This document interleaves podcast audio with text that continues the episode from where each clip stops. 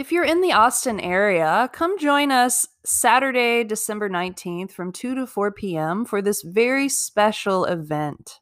Simple and sacred yin yoga at Sanctuary Yoga indoors. I'll be teaching this event and it will be COVID compliant and socially distant with a limited number of spaces. The practice will focus on healing yin elements to help with the imbalances we might face during these cooler seasons. We will draw on elements such as receptivity, introspection, and softening to feel more restored and grounded in the mind, body, and spirit. If you haven't been to Sanctuary Yoga, it is so pretty. You're nestled in nature. There are ancient trees lining the property with this beautiful, majestic quality. If you're interested, please reserve your spot as spaces are limited. You can go to sanctuaryyogaaustin.com or the link to RSVP is in the show notes. Before we get to this episode, I want to take a moment and give a big warm shout out to our newest Patreon, Leslie Jordan G. Thank you so, so much for supporting the podcast. I am sending you a virtual hug right now, right at this moment. I know you can feel it.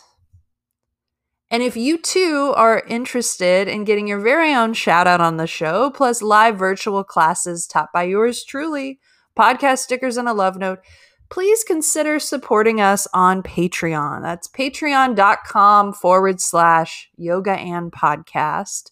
The and is spelled out. You pay what you want. The link to that is also in the show notes. Now, let's enjoy this upcoming episode.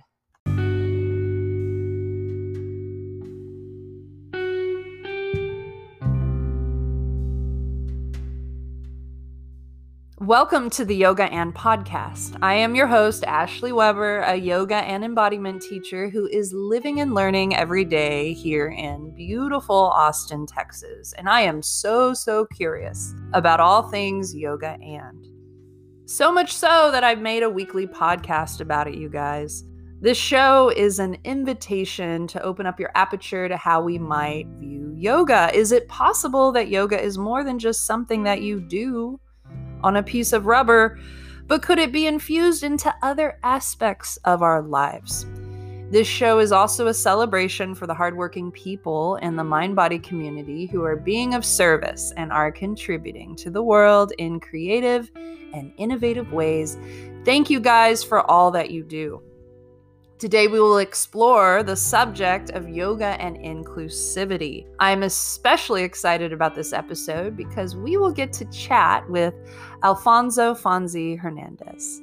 Today's conversation is all about aspects of inclusivity and diversity within the yoga community. Fonzy shares with us his background in activism and also his perspective in being a person of color in the yoga community. We will touch on the subject of LGBTQ plus matters, and we both discuss why we identify as queer and also relate queerness to yoga. I had so much fun talking with Fonzy. I know you will appreciate this episode just as much as I did, so sit back, relax, and enjoy the episode, y'all.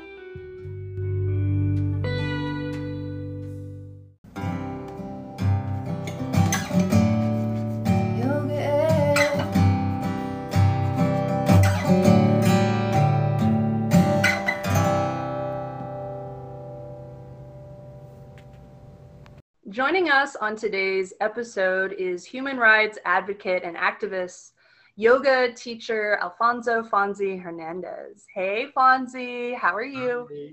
How are you? Thank you so much for having me here. Yeah, I'm so I'm delighted. I've I've been waiting. I've been waiting to have you on. Uh, so thank you for coming on. Thank you. Would you like to introduce yourself a little bit more to the listeners? Yeah, absolutely. Um, my name's uh, Fonzy. I go by Fonzy usually. Um, my name is Alfonso Hernandez, and I'm a yoga teacher here in Austin, Texas, and a hairdresser, which is one just a random fact. But um, and um, I, uh, in my past, I've worked with uh, human rights and grassroots organization. Yeah, I, I love that. And I love what today's topic's about. It's yoga and inclusivity, which you have experience in both.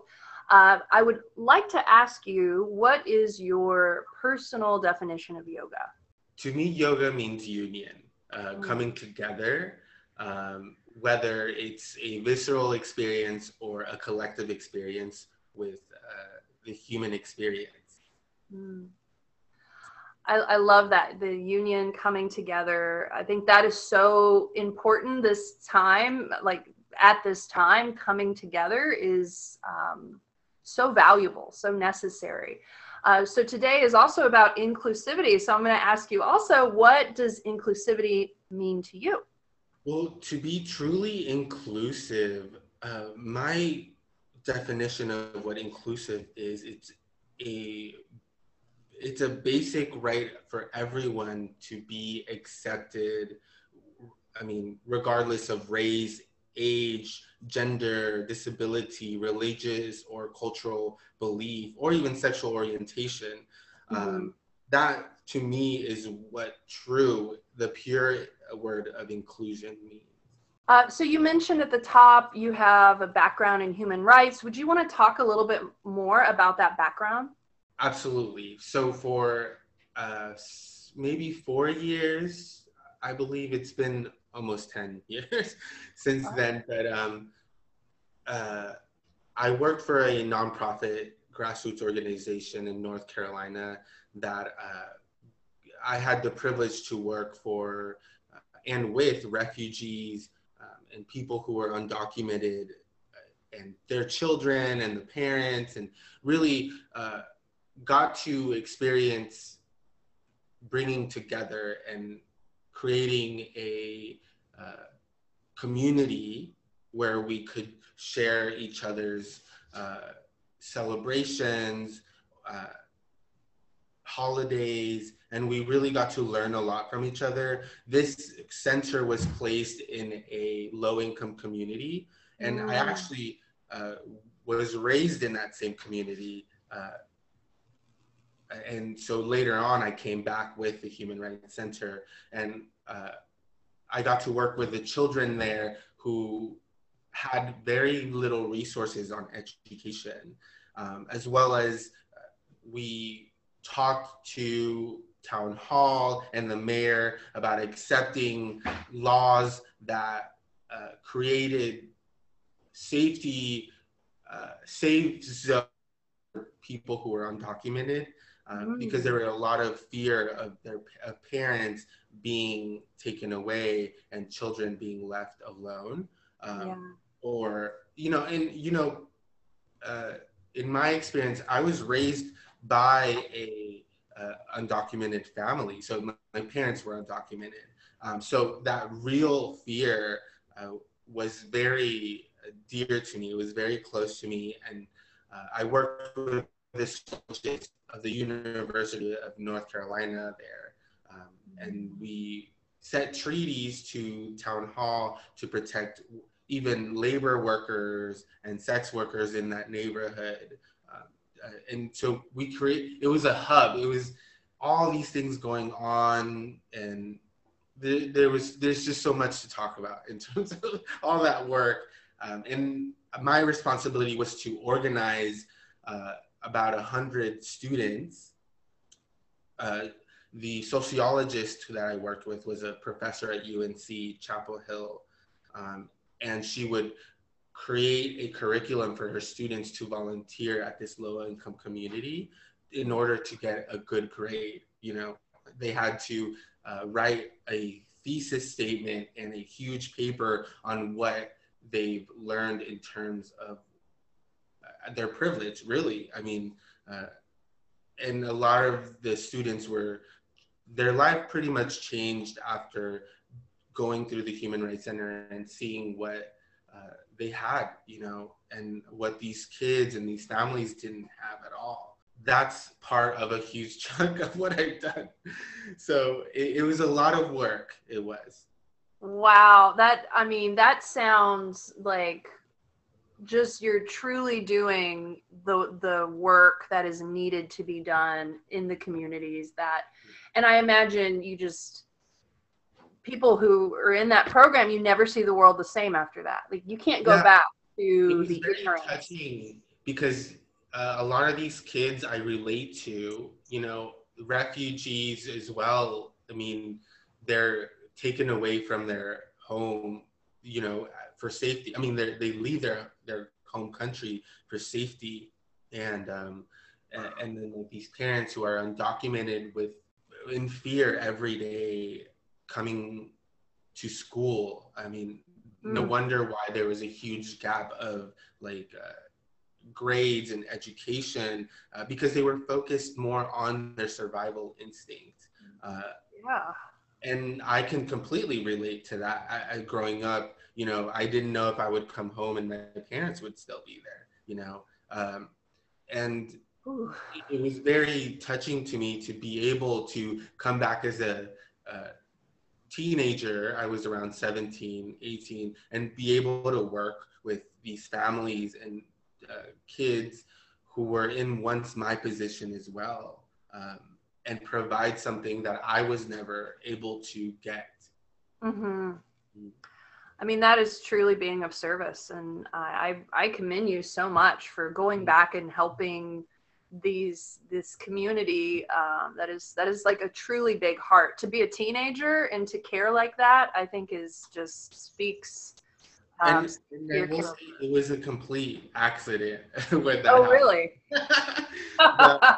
the way it started was i uh, there was a problem going on with uh, the apartment in that community mm-hmm. and uh, uh i the community started to, or the apartment area started to require, uh, I think it was like documentation uh, for people parking. So, you know, it was like undercover discrimination in, yeah. In because they made it seem logical. And then this still goes on to this day.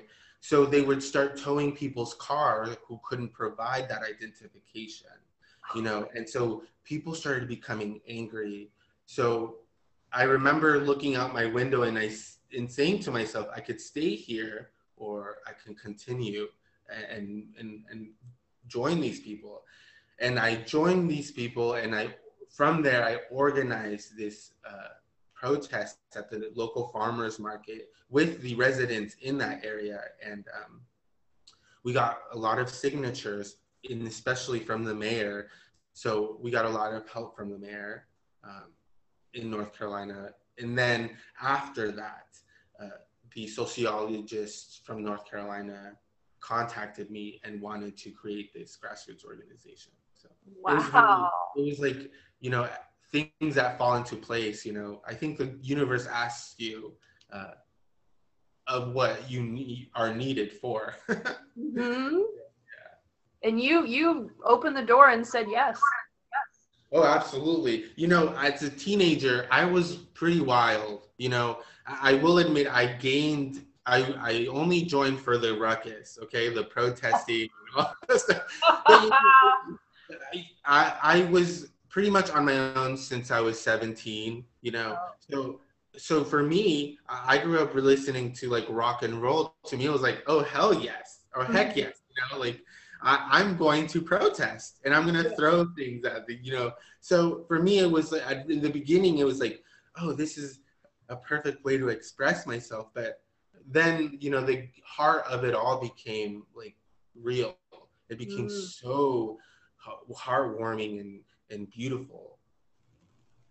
I, I, love I love this. This is just like opening up uh, a Fonzy that I've never known. I mean, we touched on it before today, but this this is really um, very inspirational. Uh, before today, we also talked about natural inclusivity. And um, would you say that you're a bit naturally inclusive? Would you want to speak more to that? You know, I think in nature, uh, um, I like Buddhism, I will say, before I, qu- say this. Um, and I, in Buddhism, it is believed that we're all uh, born pure and uh, i think every one of us has uh, is purely inclusive right but i think we mm-hmm. get distracted as we grow up and we learn things that uh, that doesn't encourage that part of ourselves, right?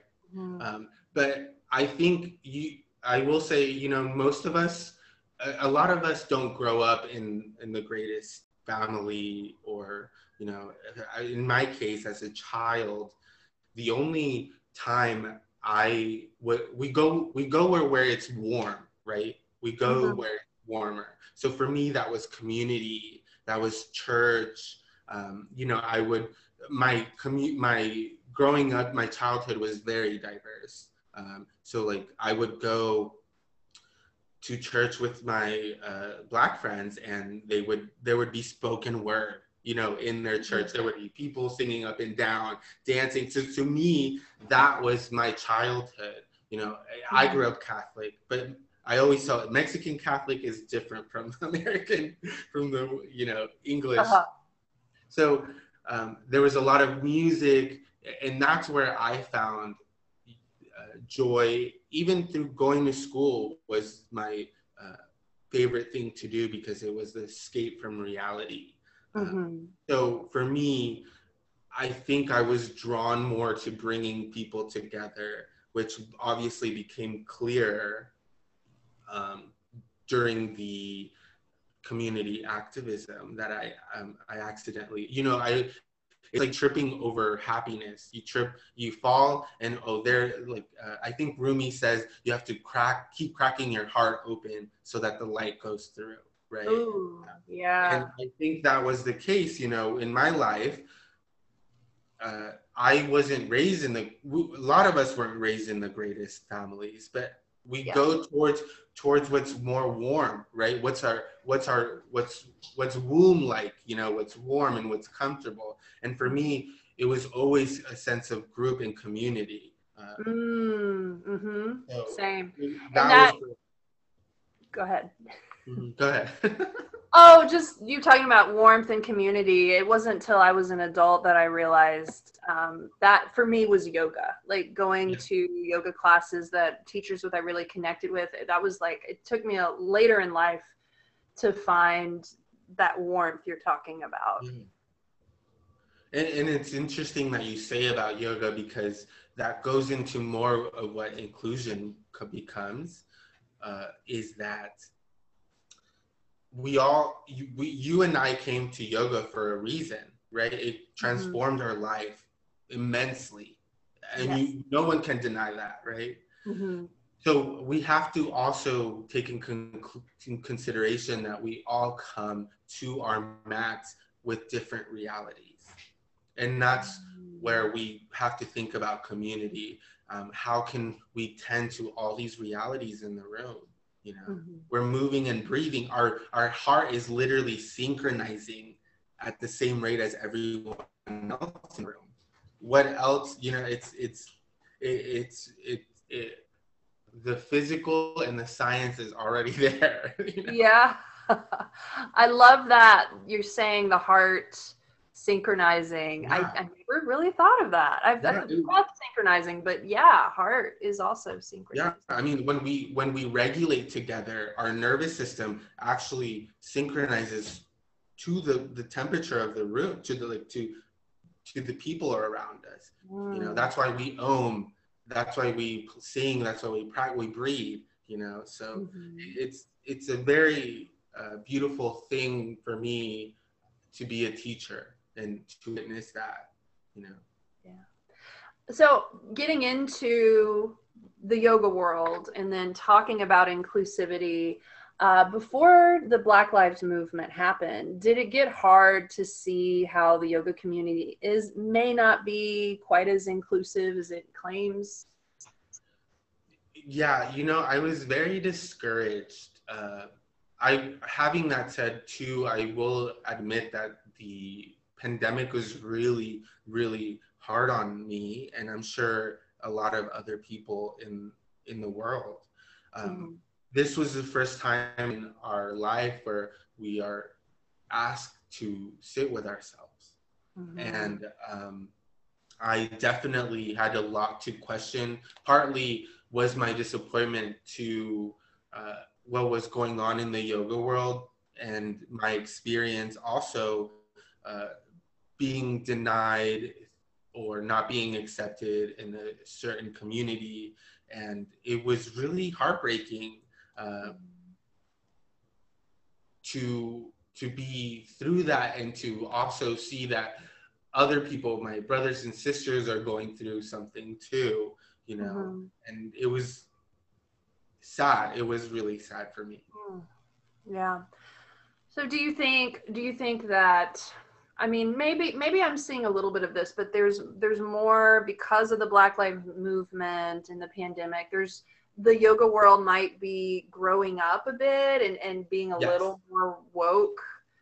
So the beauty of it is like uh, I was telling my friend this yesterday. Um, the beautiful thing about Black Lives Matter is that it's become it's raised an awareness within every community um, mm. and uh, in in the past like for my example not being a part of a certain community uh, people would there was a time in my life as as a queer person and a person of color there was a time in my life where i you people would just turn the cheek and pretend like it never happened you know and and that le- left me with a sense of like it was that real did that really happen mm. you know and i think it's changing for our community the yoga community it's changing our expectations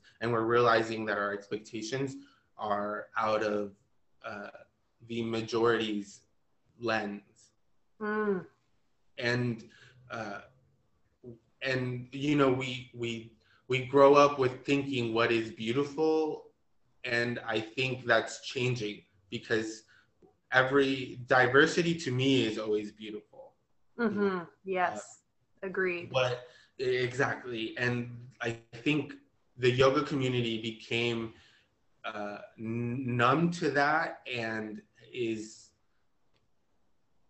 their habits have been very uh, very similar where they hire i mean specific people. I'm not gonna like keep it sweet. I mean they're like if you if if you are an owner and you look at your at your uh, employees or your yoga teachers and they're not of color there's something to think about. I mean if you're thinking oh how why aren't people of color coming to my yoga classes? Look at your teachers who are they representing like are there any people that represent people of color in your yoga studio that's just like the reality of it is i mean it, it was hard for me as a uh, queer person of color to grow up and not see someone that represents me isn't that yeah. like it, it's hard to see people. It, it's hard when you don't see people that that are up there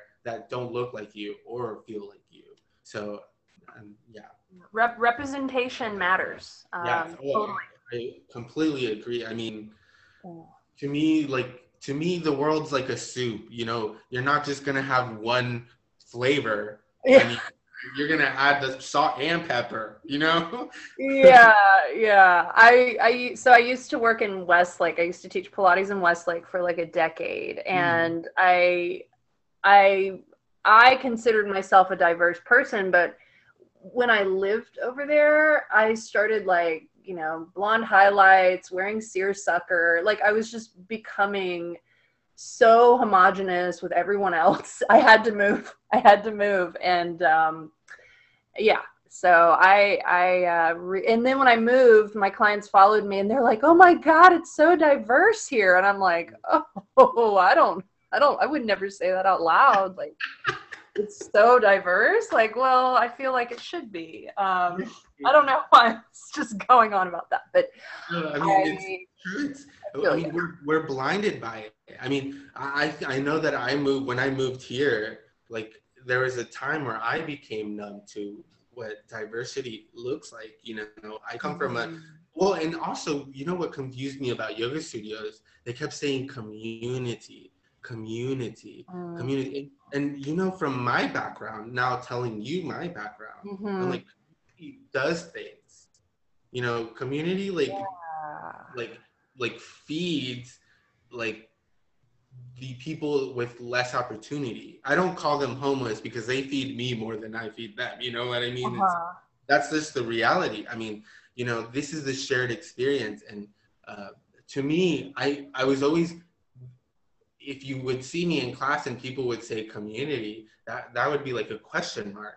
Like what is happening? Like it was such a disconnect for me when people said community because community isn't just oh i'm going to pay your membership and that's that's my community you know like no. Community like does we help each other grow. We call each other out you know. In buddhism Wow. there's the three jewels community the teacher buddha right and the Uh-huh. dharma Mm. right Well, you know, hearing you say that, it, it makes me think of like, makes me think of two things. So, community, they're just using it as a marketing tool because other studios use it, and it doesn't really have any um, anything behind it.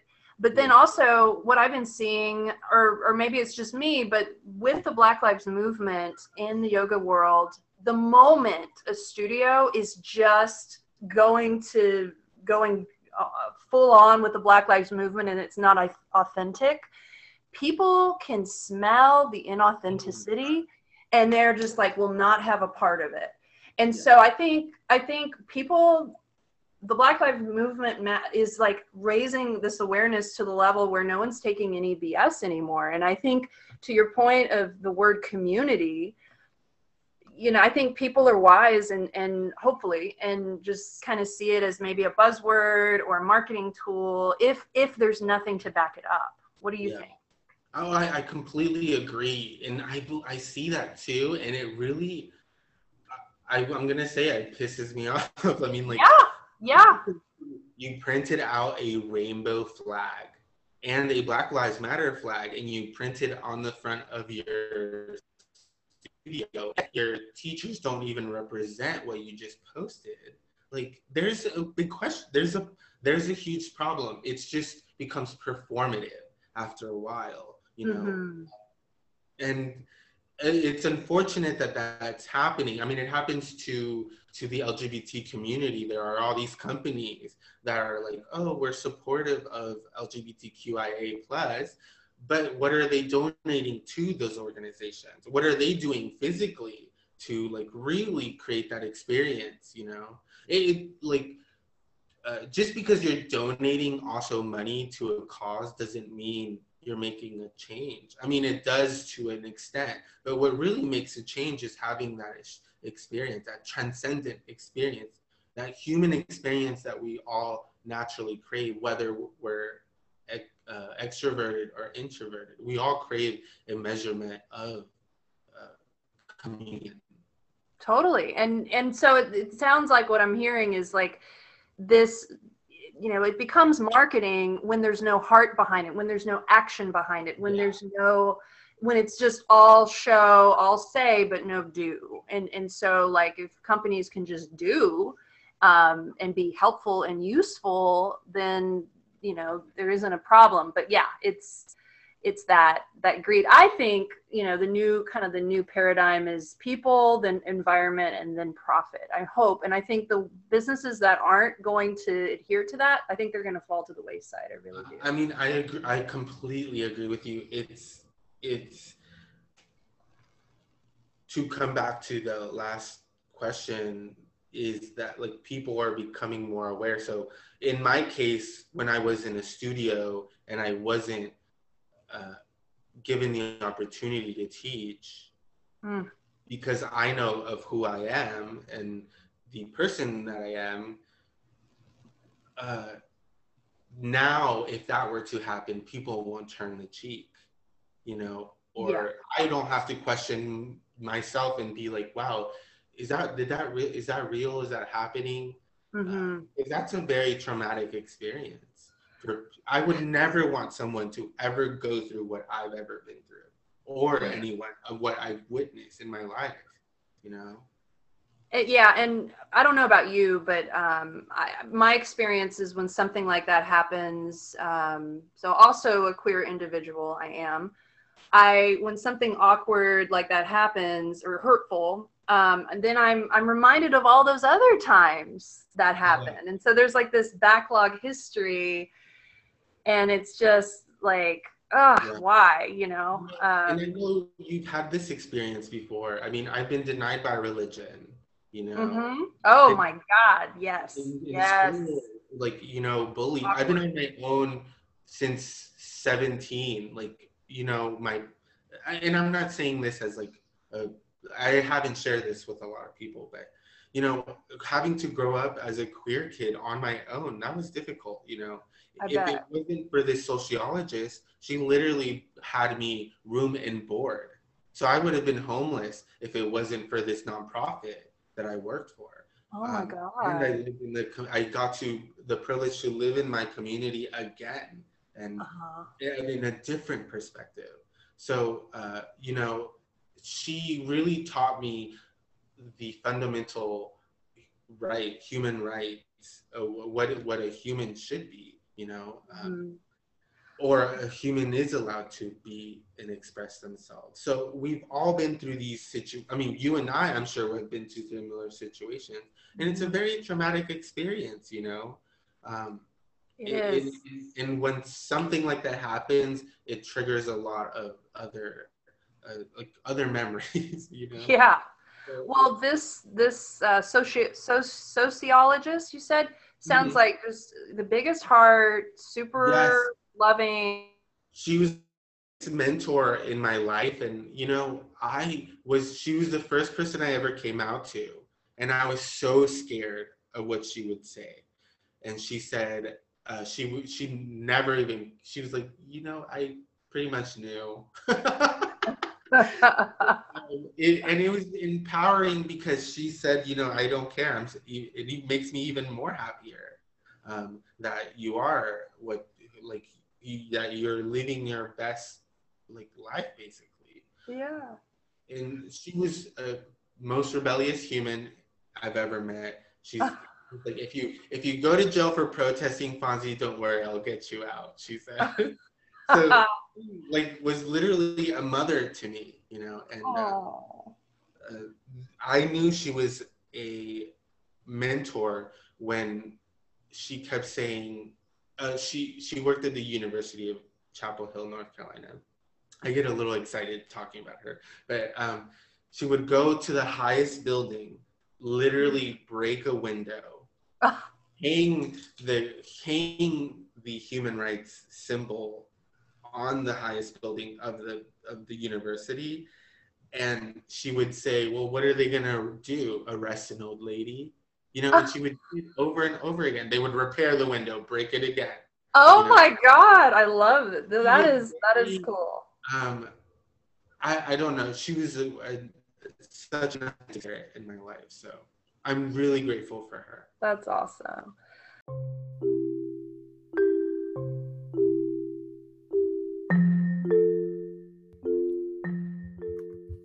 Somewhat recently, I got a tarot oracle card reading from my friend Lauren.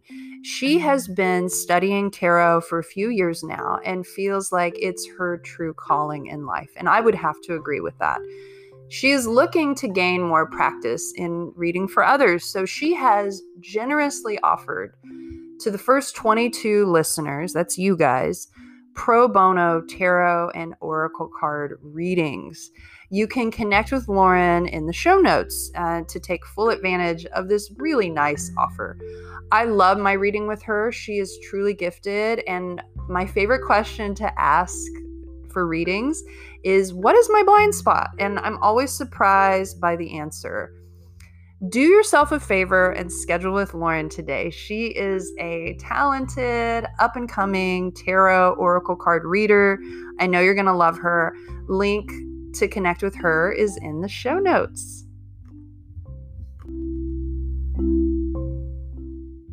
Welcome to the Spotlight Corner. This segment highlights Black, Indigenous people of color and or LGBTQ plus individuals, community, businesses, and organizations, specifically in those areas. And in no way is this a paid advertisement or a sponsorship. It's simply people who I think are awesome and would like to show my support and hope to inspire you in supporting them as well. Lately, I've been taking virtual dance classes. Workout with Erica Nix. Oh my God. Cardio, aerobics, dancing. I have been somewhat resistant and self conscious always about dancing. But Erica makes this so fun that the time truly flies when I take her classes. You learn a little bit of every dance move. You learn how to protest cheerlead. She teaches you how to rave. You learn how to dance to the song called Bubble Butt. Personally, these classes have been so good for me. I sweat, I get my heart rate up. Erica is such a knowledgeable teacher, great instruction. She's also really fun and doesn't take herself too seriously, which I think is a really awesome bonus. Dancing is so out of my comfort zone, but I'm in the comfort of my own home with these virtual classes, so learning how to dance has not been nearly as intimidating as going to a studio and trying to find my rhythm. Also, if you've been feeling disconnected from your LGBTQ plus community like I have, it's a great way to stay connected to like minded people. I also would like to give props to Erica because she has been teaching these classes in the community for years in Austin. She holds a safe and fun space for people who may not always feel comfortable or even welcome in a traditional workout environment. If you would like to check out Workout with Erica Nix, I'll put her info in the show notes. She has a Patreon, patreon.com forward slash workout with Erica Nix. It's very affordable, quite the steal, actually. And I hope you feel inspired in supporting what Erica is doing. And I know you will have so much fun working out with her. And to be honest, we need as much lighthearted activities as we can get these days. So I hope to see you in class soon. Let, let's get into, you know, this is episodes about inclusivity and yoga and LGBTQ issues. And uh, you identify yourself as queer. Would you want to talk more about why, um, in particular? Uh, as we discussed previously before today, I really loved yeah. what you had to say. So for me, queer is very all inclusive and it mm. allows me to be uh, okay. So I'll go back. and I've been in groups and in my far past and in near future, um, near uh, life, and they will show this chart of um, I think it's like the the unicorn. Have you seen that chart? Well, is it is it just the spectrum of yeah, spectrum. sexuality? Yes. So and then you can take a test or whatever, and, and it yeah. puts you on that spectrum. So for me, when I would look at that in my past, I, it's not been my first. I've seen it many times. Mm-hmm. I could mm-hmm. never relate to it. Um, mm-hmm. Um, I think that's what queer means. Is that like today, today I may feel a certain way, and then tomorrow it's a complete different thing. I, I promise you. I mean, have can you relate? It's well, what I relate to, I relate to this completely because I also identify as queer um, and not something else because I don't like to be put inside a box yeah. with those stereotypes. And I'm sorry, but I don't like those stereotypes. Yeah, yeah. and, mean, um, I, I, like, I, I, yeah, inclusivity. I, I like that. It, it's sort of this catch-all because yeah. yeah, every day is different.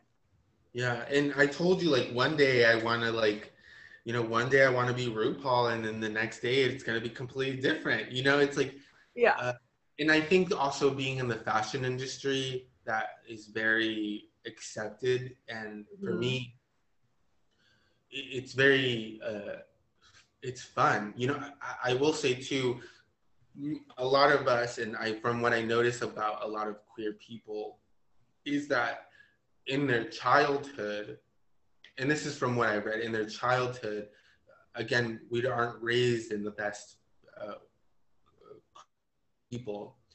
Mm-hmm. You have, I, for me at least, I've had to be a chameleon to be able to survive. Mm-hmm. So I blend in to survive. Yeah. I think that had become my my now in my strong suit is being able to express myself any way I want. You know, it used to be a survivalism to be like, oh, I have to be this way to be able to survive and not be identified. hmm That I mean, that's a great point. Yeah, I, I totally get that. That need to be a chameleon. Um, that adaptability is so uh, primal. Um, Mhm. So let's talk about uh, you. When we were talking before today, we were talking about um, queerness in yoga. Would you Mhm. want to elaborate on that? Yes, I mean the m- mere fact that we come onto our mats and we tap into this mysteriousness that completely accepts us exactly as we are, you know, and I don't know about you, but there is no normal for me. Like we all, in some aspect, are queer. To not in, to not add queer to that uh, idea of yoga and is there yoga and queerness? Of course. I mean, we all come to our mats because our mat, our practice doesn't accept us exactly as we are. You know. Mhm. Um, so I do believe there is queerness in yoga is very in the West when yoga started becoming coming to the U.S. Um, we focused a lot on the masculine side of yoga, and Mhm. uh, you know the beautiful thing is if we look at BKS Iyengar, um, he he was known to be very strict, right? But he Mhm. learned the yoga from Krishnamacharya, right? So also though he said BKS Iyengar said that you know we need to change. We are going to be the leaders. The people that come after him are going to be the leaders of what is needed in yoga. So we're going to have to adapt to what society needs. And I think in in in yoga now we need a lot more of that lunar and rest.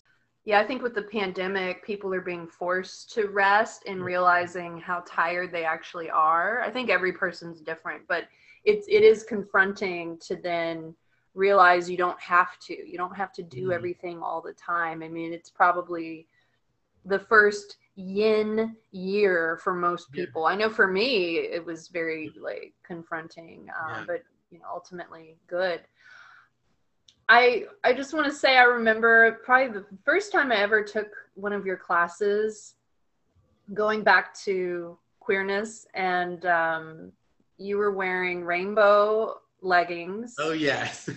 rainbow mala, and then you had us do the a rainbow pose. Like Oh, so, I yeah. can't even, yes, was- it was a warrior. yeah, rainbow warrior. But I was like, oh, I I'm I'm gonna I I love the. I was like, oh, I like Fonzy. Yeah, you know, like you know the thing about like I always say when in doubt, rainbow. Really in doubt rainbow. so you know it, and it's not like uh it's not imposing it either right it was very uh oh wow this was so natural and it, at least when you come to my classes my my classes will constantly constantly change because Mhm.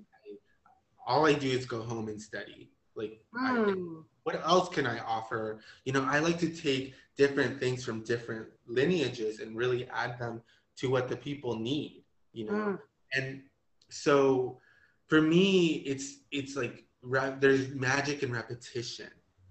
There, there's you know when you dance like the uh, one of my favorite teachers is Dana Trixie Flynn from uh, from Laughing Lotus in New York.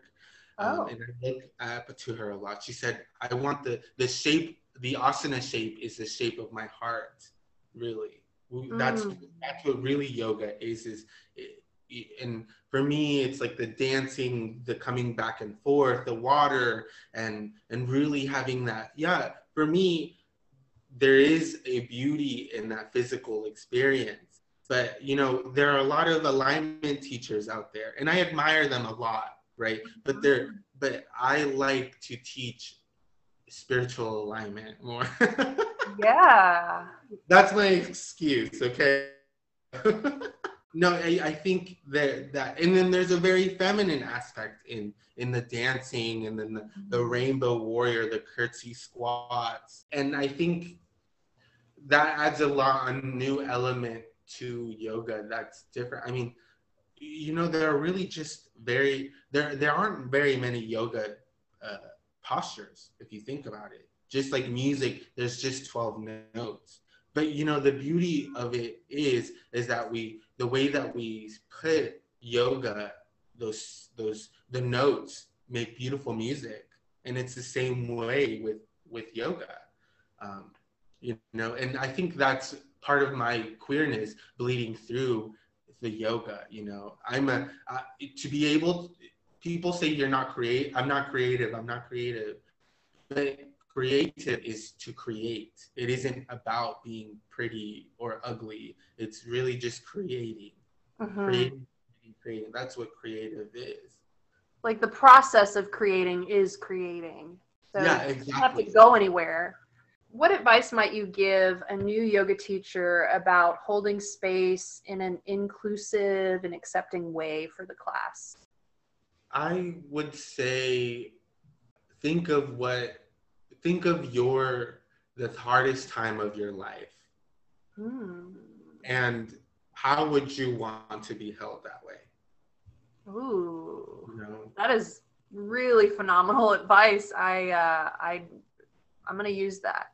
and, and you recently I, I've told my I've been telling a good friend of mine that uh, I think my classes have changed a little bit more too because I kind of put myself out of the way and I've been a, a little more and I've been I said to her well I just I, I want to teach this class like it's my last class I've ever taught and um, that brings a lot of inspiration to me Ooh, that is another good little nugget of wisdom. yeah Um, and, and it, like to last.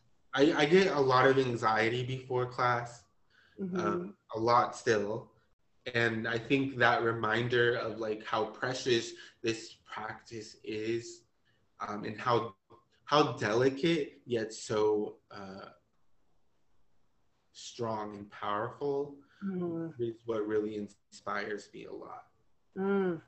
Oh, I, I was just gonna say, I just find yoga such a strange paradox um, as a yoga teacher because, like, on one hand, it's you teaching the class, you're giving the cues, you created the sequence, you're holding Yeah. space, but at the same time, and it's not about you, right? So it's like such a trippy mind mind uh, game, you know. Yeah. It's like it's You know- about you, but it's absolutely not about you at the same time. Absolutely. You know, I was talking to my therapist. Also, if you're a yoga teacher, I recommend seeing a therapist because, like, literally, it's. And there's also a lot of, uh, if you, there's a lot of, I will say, seeing a therapist is a very big privilege. And there's also resources out there. I'm a very big mental health person. Uh, there are organizations out there if you can't afford a therapist there are therapists that will tend to your income as well Mhm. Sliding so- scale, right? Yeah. we look for them. I recommend it. It's the best thing in the world. Um, Mhm. but i was telling her that like you know i plan this class. I'm, I'm very uh, controlling in some aspects of my life. And she was like well you you just have to like plan it. But then the best way i can say is you plan this class right but then like there's an energy energy in the room with all the students that partly it's a give and then there's a take and you have to Mhm. let them do their thing at one point Mhm. so it's a happy medium it's like a dancing you know it really is Yeah. okay i have a plan but like let's see if you know so Let's see how this plan goes. Yeah. okay here wish for the best yeah, yeah.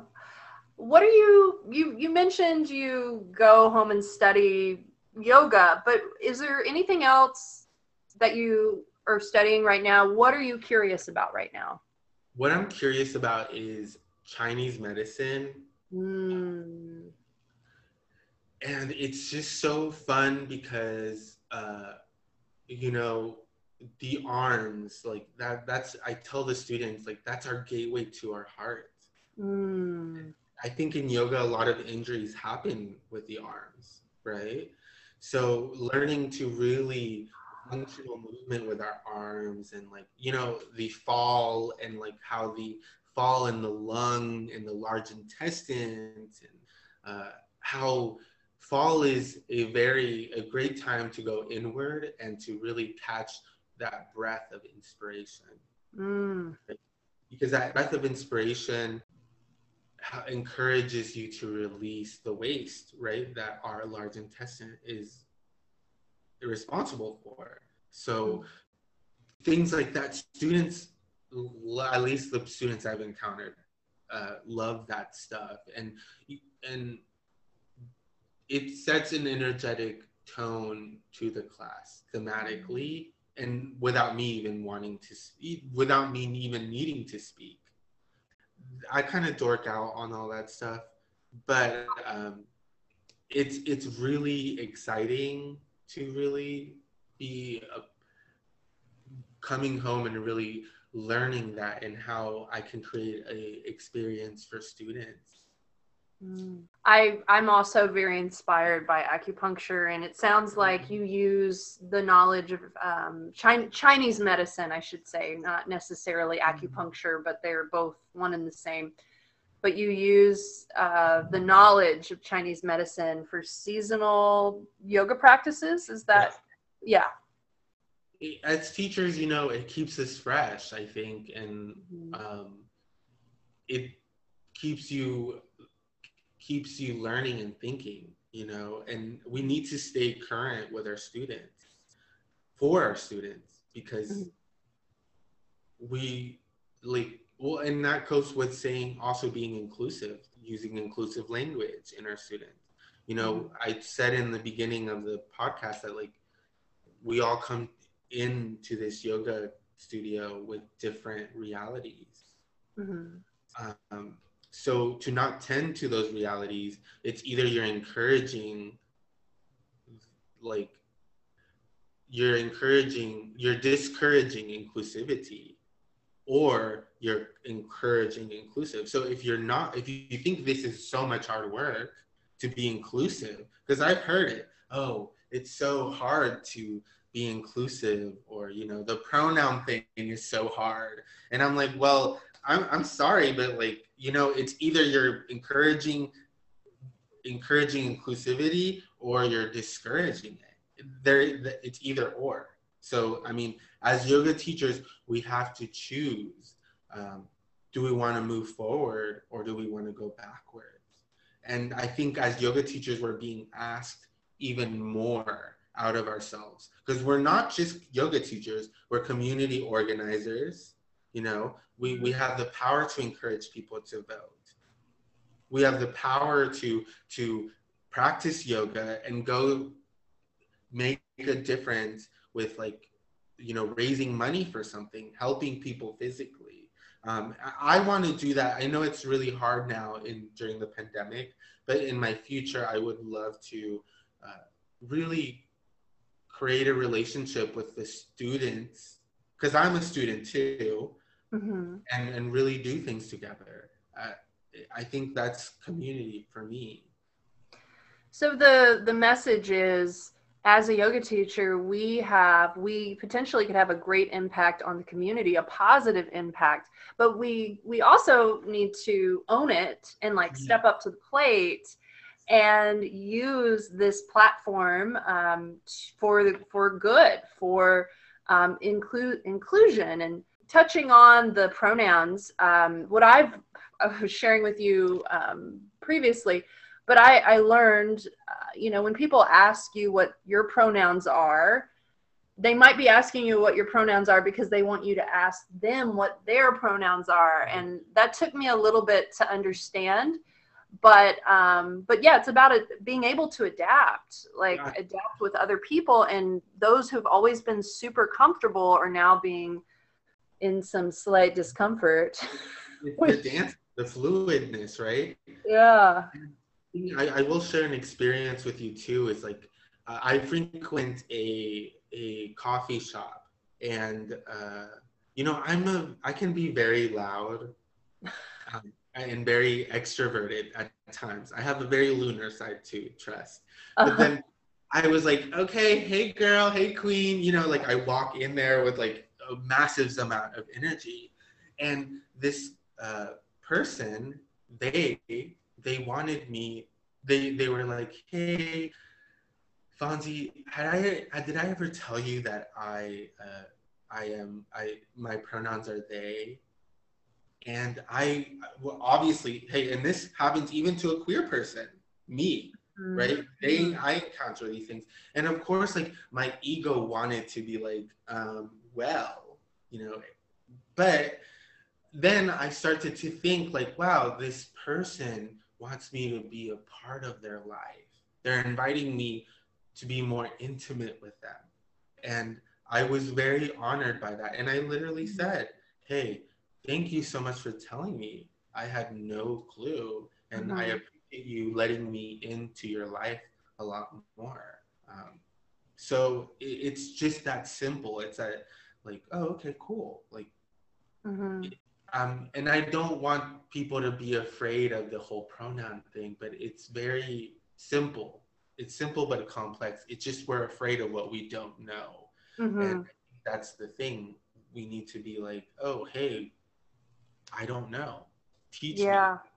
me. Let me in your life a lot more. And I think that's what we're we're lacking is a lot of trying to instead of protecting yourself, I would invite people or you who is listening to when you're when that resistance happens to to try to be more intimate with this person and be like hey i really want to be a part of your life Mhm. so teach me teach me so that i will know um, and i think people will appreciate that i mean that goes with anything in life in your relationships the seeking to understand is what we need mostly Mhm. i hope that answered the question That definitely does. I get a little excited yeah well i mean it's something it's a great instance of what happened in your world and how it how it currently pertains to Yeah. what we're going through as a collective um, just Mhm. be i think the takeaway what you're saying is be vulnerable that person letting you know that their pronoun is a certain pronoun is must think highly of you in order to let you know that about them right I mean, so it, was, it was such an honor, and also I, I love that you said that. Like when people are asking your for your pronoun, it's because they want you to. You know, it, it's really, it really is like that. hmm All right. Well, where can people find you, Fonzy? Um, well, I do, I do have a Facebook, but I don't really use it much. Uh, I believe I put it in the link. Okay. Um, my Instagram, which I use more, is Fonzy Boy One. It's F O N Z Y B O Y One. Um, yeah, and that's where like I post my classes regularly, and I I try to post as much as I can. Yeah, I mean you can expect to sing, dance in my classes, laugh. I don't take very many things seriously, so um, it's part of my own medicine too. But yeah, I think that's great, and you can expect. I mean, I want to create a community with the people that I practice. I don't own any students. I'm Mhm. the student with you as well as I teach. Uh, Mhm. So you can definitely expect that. Well, great. Thank you so much for being on the show. Thank you. I re- it's really an honor, uh, and I hope that the everyone uh, could gain a, a sense of insight from what I have to say. So yeah, All right. Thank you so much. thank you. Bye. Bye.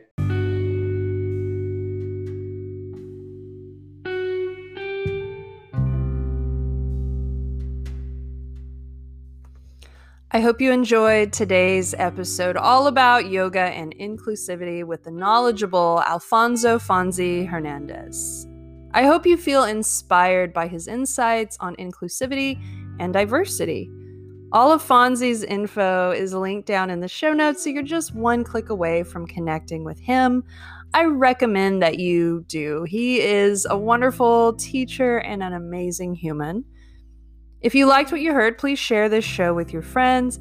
If you would like to connect with us, our email is yogaandpodcast at gmail.com. The and is spelled out Y O G A A N D podcast at gmail. Please follow us on Instagram at Yoga and Podcast and let us know if you have any specific topic requests for future episodes or future guests. Please consider joining the Yoga and Podcast Patreon. They're great member perks such as live virtual yin yoga classes with me and my cats. Also, shout outs on the show. We will send you podcast stickers and a love note when you sign up. And you can find out more by going to patreon.com forward slash yoga and podcast. Also, the link is in the show notes. If you would like to help the podcast, please leave us a review wherever you listen to your podcast. We now have merch, so you can find out more at my website, ashleyweberyoga.com forward slash podcast. The theme music is by Ali Holder. Sound engineering and mixing by Bentley the Cat. Guest booking and media by Chloe the Kitty. Remember that this podcast is for everyone. If you're a human living on planet Earth, you might benefit from listening to Yoga and Podcast. See you next week.